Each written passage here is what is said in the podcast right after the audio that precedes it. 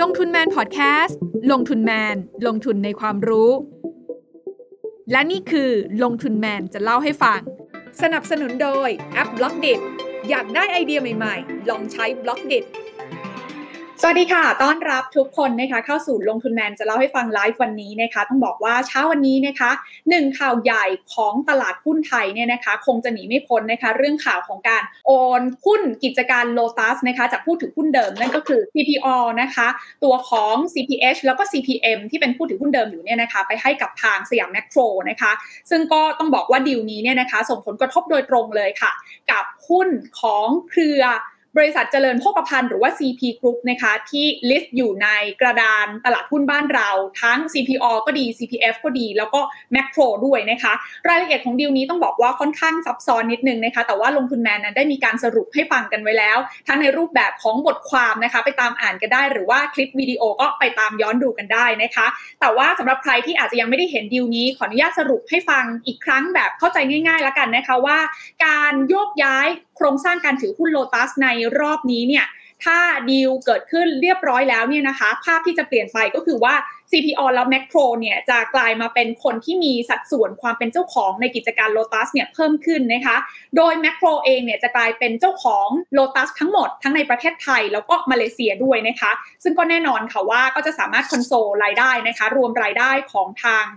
โลตัสเนี่ยเข้ามาในงบของแมคโครได้นะคะ แต่ก็ไม่ได้มาแค่รายได้อย่างเดียวค่ะ ต้องแลกกับการที่รับหนี้ของทางโลตัสเนี่ยเข้ามาด้วยนะคะ ในมุมของผู้ถือหุ้นรายย่อยของแมคโครเอง สัดส่วนผู้ถือหุ้นรายย่อยก็จะไดรูทลงครึ่งหนึ่งนะคะ และสำหรับทาง CPO เองเนี่ย ส่วนได้ส่วนเสียในกิจการของ Lotus เนี่ยก็จะเพิ่มขึ้นจากเดิมเนี่ย CPO มีส่วนได้ส่วนเสียใน Lotus ประมาณ 40%ก็จะปรับตัวเพิ่มขึ้นเป็นประมาณ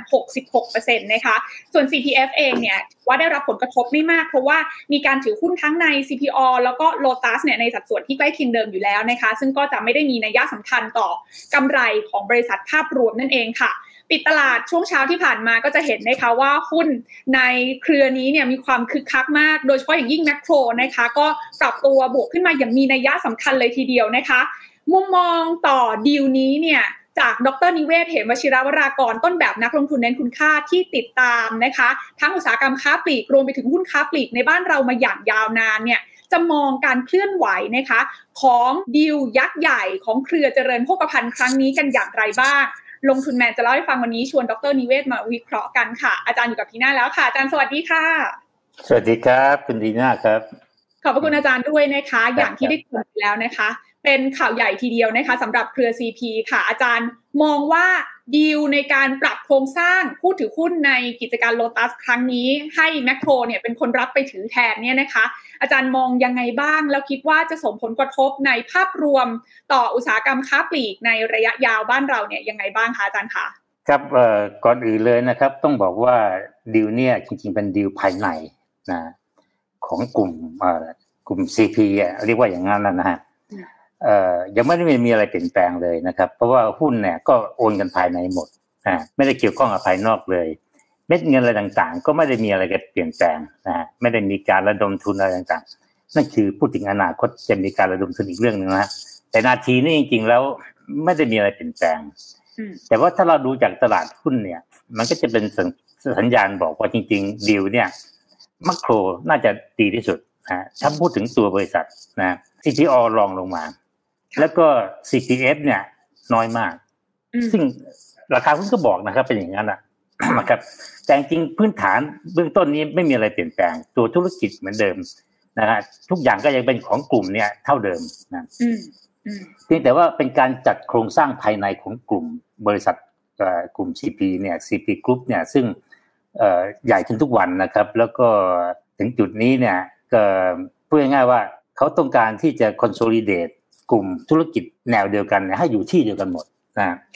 นะเช่น กลุ่มค้าปลีกก็อยู่อยู่ในกลุ่มนี้ CP อมาโครแล้วก็โลตัสกลุ่มอื่นก็ว่ากันไปนะ การเกษตรการโทรคมนาคมนะทีนี้เดิมทีเนี่ย มันลักลั่นอยู่นิดหนึ่งตอนที่เทคโลตัสเนี่ยนะด้วยเหตุอะไรก็แล้วแต่เนี่ยเขาก็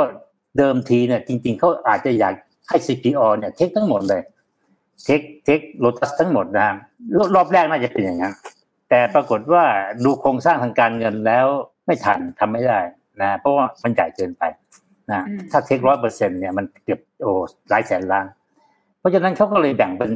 สี่สิบสี่สิบยี่สิบอะไรของเขาเนี่ยนะภายใน อันนั้นจริงๆก็เป็นชั่วคราวนะเพราะตอนนั้นทำไม่ทันแล้วก็ด้วยเหตุผลอะไรก็แล้วแต่นะนะพอตอนนี้ได้เวลาก็จัดใหม่ละ ก็คือยังเป็นแนวเดิมอยู่อะก็คือต้องอยู่ในกลุ่มเดียวกันใช่ไหมแต่ว่าดูว่าโครงสร้างทางการเงินของ CPO เนี่ยตึงตัวนะเพราะว่ามีหนี้สองแสนล้านหนี้ที่ต้องจ่ายจ่ายดอกเบี้ยนะเยอะมากนะเออตึงมากพูดง่ายว่า ถ้าถ้าถ้ารับคนเดียวไม่ไหว แต่ไปดูอีกตัวหนึ่งคือมัคโครเนี่ยมัคโครนี่กลายเป็นว่าหนี้น้อยมากถ้าจะไม่มีนะมีหนี้ระยะยาวสักห้าพันล้านอะไรซึ่ง ซึ่งน้อยมากเพราะ กิจการของมัคโครไม่ได้ไปเทคไข่ไม่ได้ขยายตัวรวดเร็วในช่วงที่ผ่านมา ไม่ได้กู้หนี้อะไรต่างๆเขาก็ดูว่า เออ ถ้าถ้าให้มัคโครเป็นคนถือหุ้นเอ่อมันก็จะสบายขึ้นการระดมเงินอะไรต่างๆ ก็ไม่ตึงตัว เพราะเขายังมีรูมเหลืออยู่เยอะใช่ไหมในขณะที่ CPO เนี่ยเต็มละก็อันนี้เป็นการโยกย้ายนะที่ถามว่าโยกย้ายเพื่ออะไรนี้ก็มากลับมาถึงประเด็นตรงนี้ว่า ผมคิดว่ากลุ่ม CP เนี่ยกำลังเตรียมตัวว่า ถึงนาทีนี้เขาใหญ่จนกระทั่งเต็มประเทศแล้วตัวง่ายจำเป็นที่ต้องขยายอาณาจักรออกไปข้างนอก ข้างนอกก็คือน่าจะเป็นแถบเอเชียนี่แหละนะแล้วก็ดูว่าเอ่อ CPO เนี่ยถ้าใช้ CPO ทำต่อเนี่ยไปยากเพราะนี่มันเยอะเกินไปนะแล้วก็อาจจะธุรกิจที่จะไปก็ลำบาก เพราะ CPO เนี่ยจริง ๆ ไปได้จริง ๆ ก็คือไปตามไลเซนจะมาซึ่งเขาก็ไปนะไม่ได้ไม่ไปเขาก็ไปเปิด CPO เอ่อเซเว่นที่ กัมพูชาที่ลาวต่อไปอาจจะไปต่ออีกเมียนมาอะไรก็แล้วแต่หรือไปที่อื่น เพราะฉะนั้นก็เลยกลายเป็นว่าก็ถ้าอย่างนั้นก็ต้องเปลี่ยนเปลี่ยนตัวเล่นละนะคือเอาตัวที่ไปได้ง่าย และมีศักยภาพที่ไปเยอะก็คือตัวโลตัสกับตัวมัคโครนะซึ่งมัคโครก็ไปบ้างนิดๆหน่อยๆแต่จริงๆตัวโลตัสเนี่ยเขาคิดว่าอาจจะได้ไปได้เยอะขึ้นนะเพราะเป็นธุรกิจที่ ซึ่งอาจจะทำง่ายกว่าหรือว่าอะไรต่างๆใช่ไหมก็เลยเป็นที่มาครับว่าเปลี่ยนตัวแล้วก็ถือโอกาสในขณะเดียวกันปรับโครงสร้างใหม่หมด แล้วก็นี่จะเทคโดยมัคโครเป็นหลักละตอนนี้นะ CPO ก็จะขยายแค่ขยายไปกัมพูชาอะไรต่าง ๆ ซึ่งซึ่งไม่ใช่ไม่ใช่เงินเยอะ แล้วก็นี่ก็เป็นเต็มที่ละนะเพราะฉะนั้นตอนนี้เป็นช่วงเวลาของการขยายตัวครั้งใหญ่ ผมเรียกอย่างนั้นว่า กลุ่ม CP อาจจะมองแล้วว่าตอนนี้ศักยภาพเขาใหญ่พอ ถ้าไปเทียบกับระดับระดับโลกเนี่ยก็ก็ขึ้นแล้วนะฮะ เพราะว่ารวมกันสามบริษัทนี้เนี่ยผมว่าเจ็ดแปดแสนล้านรายได้ต่อปีแล้วยังขยายไปได้อีกนะแล้วก็มีโอกาสขยายเพราะว่าโลตัสนี่เป็นยี่ห้อของตัวเองละแต่ก่อนยังต้องอาศัยคนอื่น แต่ตอนนี้จะไปด้วยตัวเองใช่ไหมไปด้วยยี่ห้อโลตัสนะแล้วก็โดยใช้มัคโครจะมีบทบาท มากขึ้นมากขึ้นนะจะสังเกตเห็นว่าเขาเตรียมตัวต่อไปข้างหน้าด้วย จะกลับเข้ามาในตลาด เพราะเดิมทีปัจจุบันเนี่ยมีฟรีโฟดแค่ไม่กี่เปอร์เซ็นต์ไม่ถึงไม่ถึงสิบเปอร์เซ็นต์ใช่ไหมเพราะฉะนั้นเนี่ยนักลงทุนสถาบันอะไรต่างๆเขาไม่เล่นหุ้นตัวนี้คือไม่มีสภาพคล่องเพียงพอรายย่อยก็ไม่อยากเล่น เพราะว่าหุ้นมันนิ่งอะนะมันฟรีโฟดน้อยเกินไปเขาก็ถือโอกาสครั้งเดียวยิงนกยิงยิงกระสุนนัดเดียวได้นกสองตัวคือ ได้ทั้งเม็ดเงินได้ทั้ง liquidity สภาพคล่อง free float ซึ่งอีกหน่อยแมคโครก็จะกลับมาเป็น major stock ตัวหนึ่งในตลาดหุ้นไทยนะซึ่งจะมีการซื้อขายคึกคักมีอะไรคล้ายๆกับ CPO เพราะ nature มันก็คล้ายๆกันอยู่แล้ว แล้วก็ใหญ่พอมีสภาพคล่องพอเพราะฉะนั้นก็เป็นการระดมเงินง่ายขึ้นด้วยใช่ไหมเพราะเราจะเห็นว่าแมคโครจะกลับมา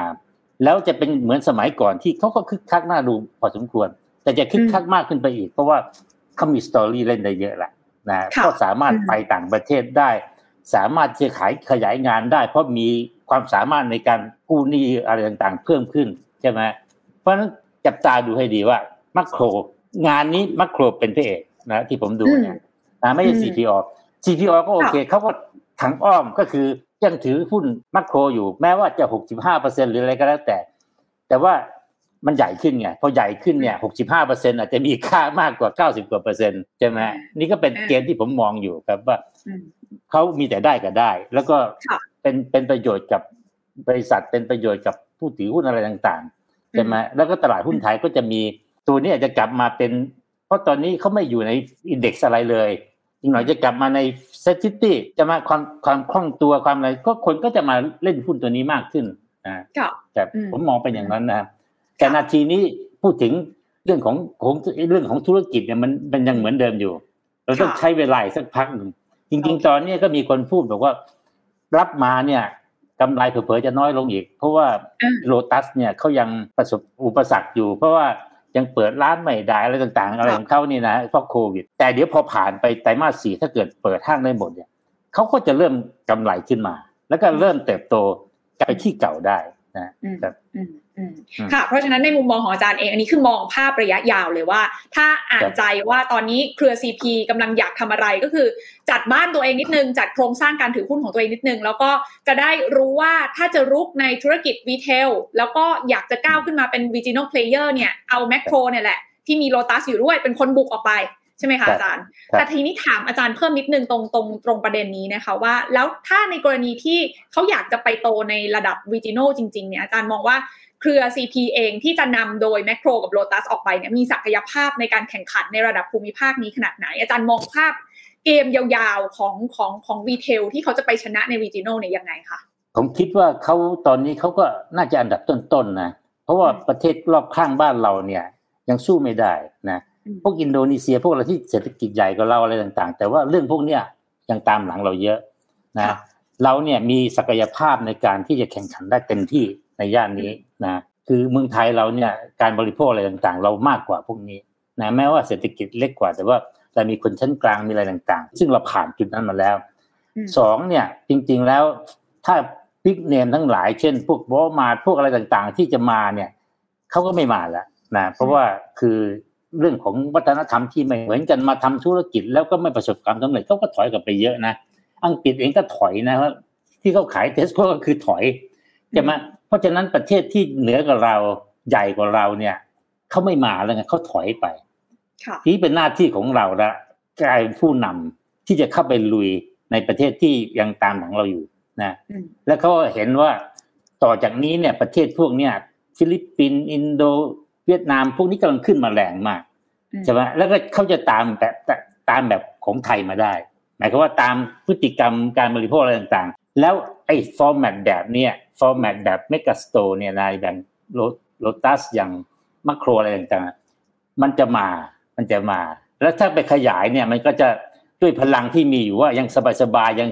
สามารถจะขยายได้อีกเยอะเนี่ย แล้วก็เทคโนโลยีที่มีอยู่เนี่ย แล้วก็ไซส์ที่มีอยู่ แล้วก็ดูว่า potential competitors เนี่ยที่จะมาจากอเมริกาจากยุโรปที่จเจริญกว่า ก็มายากขึ้น เราไม่เสียเปรียบเพราะเรารู้ เรียกว่า consumer behavior นะพฤติกรรมผู้บริโภคเป็นยังไงเรียนแบบของไทยได้ เพราะฉะนั้นอันนี้ก็เป็นจุดหนึ่งนะหลังโควิด เนี่ย ผมคิดว่าประเทศพวกนี้จะจะจะเจริญต่ออย่างรวดเร็วเลยนะเขาไม่ได้เขาไม่ได้ถดถอยอะไรไป ไปดูเวียดนามดูฟิลิปปินส์ดูอะไรพวกเนี้ย โควิดจบเมื่อไหร่เนี่ยจะจะฟื้นตัวมาแรงนะเพราะฉะนั้นเขาก็ปรับตอนเนี้ยจบถึงเวลาก็ลุยนะเชื่อว่าเราจะได้เห็นบทบาทของมัคโครเพิ่มมากขึ้นในตลาดหุ้นเลยนะที่ว่าอย่างนั้นโดยเฉพาะถ้ายิ่งขาย IPO ไปได้ เดิมทีเขาก็ขายไม่ออก เพราะว่าไม่สภาพคล่องไม่มีคนไม่เล่นหุ้นอะไรต่างๆ ราคาหุ้นก็ไม่ดีพอไม่ดีเนี่ยเขาก็ไม่อยากขายเพราะเขาซื้อมาในราคาที่ที่สูงนะครับ ตอน CPO ไปซื้อมัคโครเนี่ย เขาก็ไม่อยากว่า เอ้ยไปขาย IPO แล้วขาดทุนแต่ตอนนี้มันไม่ใช่ละตอนนี้ขึ้นมาอย่างเงี้ยขายง่ายแล้วนะก็เลยเป็นที่มาของของนิวนี้ทั้งหมด ซึ่งผมว่าเขาก็ move นี้ต้องต้องถือว่าไม่เป่านะทำได้น่าดูนะ คือต้องยอมรับนะครับ ว่ากลุ่มนี้เขาก็มีมีเรื่องพวกนี้เยอะเรื่องการเทคโอเวอร์เรื่องอะไรต่าง ๆ นะใช่เป็นเป็นกลุ่มที่ใช้ตลาดทุนคุ้มค่านะ คือคือใช้ตลาดทุนเนี่ยขยายตัวขยายตัว แต่ในขณะเดียวกันก็การบริหารอะไรของเขาก็ไปแรงอะนะเขาเป็นเป็นทำอะไรแล้วก็ทำแรงเพราะกุ๊บเขาใหญ่ด้วยนะค่ะโอเค เพราะฉะนั้นในภาพระยะยาวอาจารย์มองว่าน่าจะเป็นประโยชน์เชิงบวกต่อทั้งเครือของทาง CP เขานะคะ แต่ทีนี้เนี่ยถ้ามองกลับมาในการแข่งขันอุตสาหกรรม retail หรือค้าปลีกในบ้านเราสักนิดนึงค่ะ การที่เกิด การเปลี่ยนแปลงโครงสร้างของผู้แข่งขันในตลาดในรูปแบบนี้หลายคนก็มองว่าโอ้โหผู้เล่นรายอื่น ในตลาดบ้านเรานี่ลำบากเลยหรือเปล่า อาจารย์ประเมินว่าแบบ landscape ของการแข่งขันในบ้านเราเนี่ยมันมันจะเปลี่ยนไปขนาดไหนแล้วผู้เล่นหรือว่า player รายอื่น ๆ ในบ้านเราเนี่ยจะเป็นยังไงกันต่อไปคะเท่าที่อาจารย์ประเมินในภาพระยะยาวคือจริงๆภาพระยะยาวในบ้านเราเนี่ยตั้งแต่ตอนที่ take โลตัสแล้วนะว่าโอเค หลังจากเนี้ยคือคือการแข่งขันต้องบอกนะฮะน่าจะ น้อยลงบ้าง น้อยลงบ้าง เพราะว่าคือเหมือนกับว่าผู้เล่นมันลดลดลงใช่ไหมแล้วก็รายใหญ่ก็ชัดเจน แต่ว่าการแข่งขันเนี่ยเขาก็จะแข่งขันระดับหนึ่ง แต่ว่าไม่แข่งขันกันแบบสมัยก่อน ที่แบบมีหลาย ๆ เจ้า แล้วก็คนนั้นก็ลดราคาคนนี้ก็ลดราคามีโปรโมชั่นมีแลกแจกแถมเยอะไปหมดเนี่ย ผมว่าตรงนั้นน่ะน่าจะน้อยลงนะน่าจะน้อยลง ซึ่งก็ทำให้สามารถลด cost ได้จะสามารถลด cost ได้ แต่ยังไงก็ตามเนี่ยนะ เขาก็คงไม่ถึงกับมาบีบผู้บริโภคนะเพราะจริงๆผู้บริโภคก็ยังมีช่องทางอื่นอยู่ใช่ไหมต้องมีช่องทางอื่น มีตลาดสดก็ได้มีคู่แข่งที่ยังอยู่ ซึ่งถึงแม้จะเล็กกว่าเขาก็ไซส์โบใหญ่พอสมควร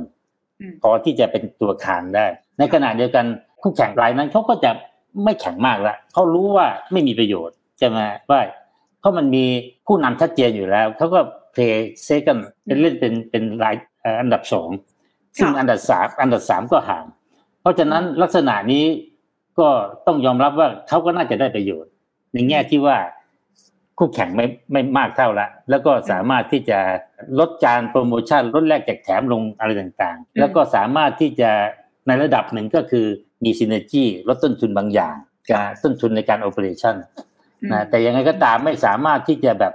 บีบคอผู้บริโภคแบบไม่มีทางเลือก เพราะเขาก็ยังมีช่องทางอื่นพอสมควรนะก็แล้วก็จริง ๆ ก็ไม่เป็นประโยชน์นะครับ ธุรกิจเองเนี่ย ถ้าไปศึกษาธุรกิจจริง ๆ เนี่ยบางทีก็บอกไม่ต้องการตั้งราคาสูงเกินไปหรอกเพราะตั้งสูงเกินไปเนี่ย ผู้บริโภคจะใช้น้อยลงนะอย่างอย่าลืมนะครับว่าอย่างเราพูดถึงโลตัสอย่างเงี้ยเขาไม่ได้ขายเฉพาะอาหารเขาขายสินค้าเช่น เสื้อผ้าอันนู้นอันนี้เครื่องใช้อะไร ซึ่งพวกเนี้ยมีผู้เล่นข้างนอกเต็มเลย ถ้าคุณขายแพงถ้าคุณขายรู้สึกตั้งราคาเพิ่มขึ้นมาเพราะคิดว่าเขาต้องซื้อเรา อันนี้ไม่ใช่ นะร้านอาหารเกี่ยวกับอาหารอะไรต่างๆ มันก็ยังมีพวกจะมาซูเปอร์มาร์เก็ตอื่น ๆ ที่ทำเฉพาะซูเปอร์มาร์เก็ตมาแข่งมาอะไร เพราะฉะนั้นเรื่องที่ผู้บริโภคจะแบบว่าจะถูกบีบจะถูกเอาเปรียบ อันนี้ก็คงไม่เยอะหรอกสิ่งที่ได้คือต้นทุนของเขามากกว่านะแล้วก็อย่างที่ว่าเนี่ยดีลนี้เป็นดีลเพื่อจะ เริ่มต้นขยายงานอย่างอย่างแรงนะที่จะออกไปหลังโควิดครับอืมอืมโอเค เพราะฉะนั้นในในมิติของการแข่งขันในอุตสาหกรรมค้าปลีกในบ้านเรา อาจารย์มองว่า ณวันนี้ต้องบอกว่ามัน consolidate กันระดับหนึ่งแล้วแหละจบแล้วในบ้านเราก็จะมีประมาณนี้แหละ ผู้นำแล้วก็มีผู้ตามต่างคนต่างอยู่ price war อาจจะไม่ได้รุนแรงมากแล้ว แต่ก็ไม่ได้ถึงขั้นว่าจะมาทำให้ผู้บริโภคเสียผลประโยชน์ได้ขนาดนั้นถูกไหมคะในมุมมองอาจารย์แต่ทีนี้ ถ้ามองในระยะยาวแล้วอาจารย์บอกว่าดีลเนี้ยดูเหมือนจะเป็นดีลที่น่าจะสร้างโอกาสการเติบโตในระยะยาวให้กับทั้งเครือนี้เขาได้นะคะ แต่ว่าในมุมมองนักลงทุนค่ะอาจารย์อยากจะถามอาจารย์เป็นคำถามสุดท้ายนิดนึงนะคะว่า ถ้าเราจะติดตามดีลนี้ระยะยาวว่าแล้วให้ make sure ว่าเอ๊ะมันน่าจะเป็นประโยชน์จริงๆเนี่ยอาจารย์มีจับตาประเด็นไหนเป็นพิเศษเพิ่มหรือเปล่า หรือว่ามันมีความเสี่ยงอะไรที่นักลงทุนต้องดูดีๆ หรือว่าจะต้องจับตาเป็นพิเศษเพื่อเพิ่มความระมัดระวังไหมว่ามันอาจจะทำให้แบบ ภาพที่คิดไว้อย่างที่อาจารย์คิดไว้ว่าเออเขาจะไป regional player โตได้ในระยะยาวมันอาจจะไม่ได้เป็นอย่างที่คิดก็ได้ มันมีปัจจัยอะไรที่ต้องแฟกเตอร์เข้ามาในเรื่องนี้ไหมคะอาจารย์ระยะสั้นที่สุดเลยผมบอกเลยนะครับรอดูว่าจะมีใครฟ้องอีกก็เปล่าเรื่องการควบรวมที่จะทำให้ลดการแข่งขันนะ อันนี้อันแรกเลยนะ เตรียมตัวไว้นะแต่ว่าเขาก็อาจจะโต้คล้ายๆของเดิมละไม่ได้มีอะไรใหม่ แค่แค่ปรับกันภายในกลุ่มเพราะจริงๆก็กลุ่มก็เป็นเจ้าของอยู่แล้ว จะมาอันนั้นอันหนึ่ง อันนั้นก็คือคือคงไม่หนักหนา อีกอันหนึ่งที่จะจับตามองก็คือเรื่องของผลประกอบการของโดยเฉพาะอย่างโลตัสอย่างอะไรพวกนี้นะที่เขาจะดีขึ้นเร็วไหมจะมาเพราะว่าตรงจริงๆตอนเนี้ยคนก็ห่วงว่าโลตัสซื้อมาก็ขาดทุน เพราะว่ามันก็ว่าไม่คุ้มกับเป็นเงินดอกเบี้ยที่จ่ายไปอะไรไป แต่พอโควิดเริ่มผ่านไปอะไรไปโลตัสเขาเริ่มพูดง่ายๆว่าลดต้นทุนได้ ต้นทุนในการ restructure ปรับ rebrand อะไรต่างๆ ต้นทุนการเงิน ถ้าเขาเริ่มปรับไปได้ อันนั้นก็จะเป็นข่าวดีมากว่าอ้าวนี่ไงโลตัสที่บอกว่าขาดทุนอยู่เนี่ยมันก็เริ่มเริ่มดีขึ้น และอนาคตก็จะกำไรแล้วก็จะกลับมาที่เดิม อันนั้นก็จะเป็นข่าวดีใช่ไหมนี่คือระยะสั้นๆนะมองกันนี้นะว่าว่ามันไม่ได้เสียหายตรงนี้หมายก็ว่า รับมาเนี่ย คนก็กลัวกันรับโลตัสมาเนี่ย ยิ่งหนักเพราะว่ามันขาดทุนไม่ใช่บางทีเพราะมันขาดทุนอยู่แล้วก็ มันมีมันต้นทุนมันเยอะมาก ตอนตอนปรับเก่งโครงสร้างอะไรต่างๆ ตอนเทคโอเวอร์ถ้าหลังจากนั้นบอกว่าไม่เป็นไรละดีละอ่านั่นก็คือข่าวดี แล้วผมว่าส่วนนี้ อันนี้ก็เป็นส่วนส่วนที่ได้โดยที่ไม่ไม่ทำให้ใครเสียหาย ไม่ทำให้สังคมมีปัญหานะคือส่วนได้ตรงนี้ แล้วเขาก็อาจจะภายในของเขาเนี่ยไม่สามารถลดต้นทุนต้นทุนนั้นต้นทุนนี้ที่จะโคกันได้ใช่ไหมเพราะว่าจริง ๆ ตอนนี้มันเหมือนกับว่าถือกันแบบร้อยเปอร์เซ็นค่อนข้างเยอะอะไรต่างๆ ก็ ก็มีโอกาสนะก็ส่วนอื่นก็ถ้ามองยาวอีกนิดหนึ่งก็คงต้องดูว่า ตกลงเมื่อรวมกันแล้วเนี่ย การขยายไปต่างประเทศจะเร็วขึ้นไหมอะไรขึ้นไหมที่จริงเนี่ยมักโคก็ไปนะไปเมียนมาไปนู่นไปนี่ไปอินเดียไปจีน แต่ว่ามันก็ไปช้าๆนะก่อนหน้าเนี่ยเพราะว่าไม่อยากไปเร็ว พอรวมอันนี้อาจจะไปเร็ว แล้วก็เขาเขาเลือกได้ว่าจะใช้ฟอร์แมตไหนลุย หรือว่าไปคู่หรืออะไรต่างๆก็ความคล่องตัวก็จะมีเยอะไง คืออันไหนไปก็ได้ไงก็ถือว่าไปแต่มาแต่เดิมทีบางทีบอกว่าสังคมวันนี้ยังไม่เคยพร้อมที่จะไม่กัสโตเป็นได้แค่แบบมัคโครหรืออะไรต่างๆใช่ไหมอันนี้ก็จะมีส่วนช่วย แต่อันนั้นยาวยาวขึ้นนิดนึงแต่โดยรวมแล้วเนี่ยผมว่าดีลเนี่ยสำหรับผู้ถือหุ้นนะไม่มีอะไรเสียหรอกไม่มีอะไรเสีย จะบอกว่าไอ้ CPO ต้องรับโลตัสมากขึ้น อันนี้ผมว่าไม่ใช่เป็นข้อด้อยนะที่บอกว่าเดิมทีเรา ถือแค่สี่สิบตอนตอนนี้กลายเป็นถือเป็นหกสิบกว่าได้รับขาดทุนเพิ่มอันนี้ไม่ใช่หรอก ผมคิดว่าถือมากขึ้นในในขั้นนี้นะ แต่ว่าโลตัสกำลังดีขึ้นใช่ไหมอืมโอเคค่ะวันนี้ชัดเจนทีเดียวขอบพระคุณอาจารย์นิเวศมากๆเลยนะคะ ที่สละเวลามาร่วมให้มุมมองกับพวกเราในวันนี้ค่ะขอบพระคุณนะคะอาจารย์ค่ะครับสวัสดีครับ และนี่คือมุมมองของดรนิเวศเหมชิราวรากรนะคะ ที่อย่างที่บอกไปนะคะว่าวันนี้เราชวนอาจารย์นั้นมา ให้มุมมองการวิเคราะห์นะคะ เกี่ยวกับภาพธุรกิจในระยะยาวนะคะ ซึ่งอาจารย์มองว่าดีลนี้ที่เกิดขึ้นสำหรับเครือ CP นั้นเป็นการเตรียมความพร้อมนะคะ ในเรื่องของการปรับโครงสร้างภายในนะคะ ที่จะเติบโตไปขยายกิจการในต่างประเทศหลังโควิดนั่นเองนะคะ ก็ลองพิจารณาดูนะคะในเรื่องของมิติต่างๆนะคะ อย่างที่บอกไปสำหรับใครที่อยากจะไปดูรายละเอียดเรื่องของดีลเหล่านี้ว่ามันเกิดอะไรขึ้นกันบ้างก็สามารถไปติดตามดูบทความของลงทุนแมนที่สรุปไว้ก็ได้หรือว่าคลิปวิดีโอของลงทุนแมนที่ได้อธิบายไว้ในเบื้องต้นนะคะ วันนี้ขอบพระคุณทุกท่านสำหรับการติดตามรับชมพบกันใหม่โอกาสหน้า สวัสดีค่ะ กดติดตามลงทุนแมนพอดแคสต์ได้ทุกช่องทาง ทั้ง Spotify, SoundCloud, Apple Podcast, Podbean และ b l o กดิ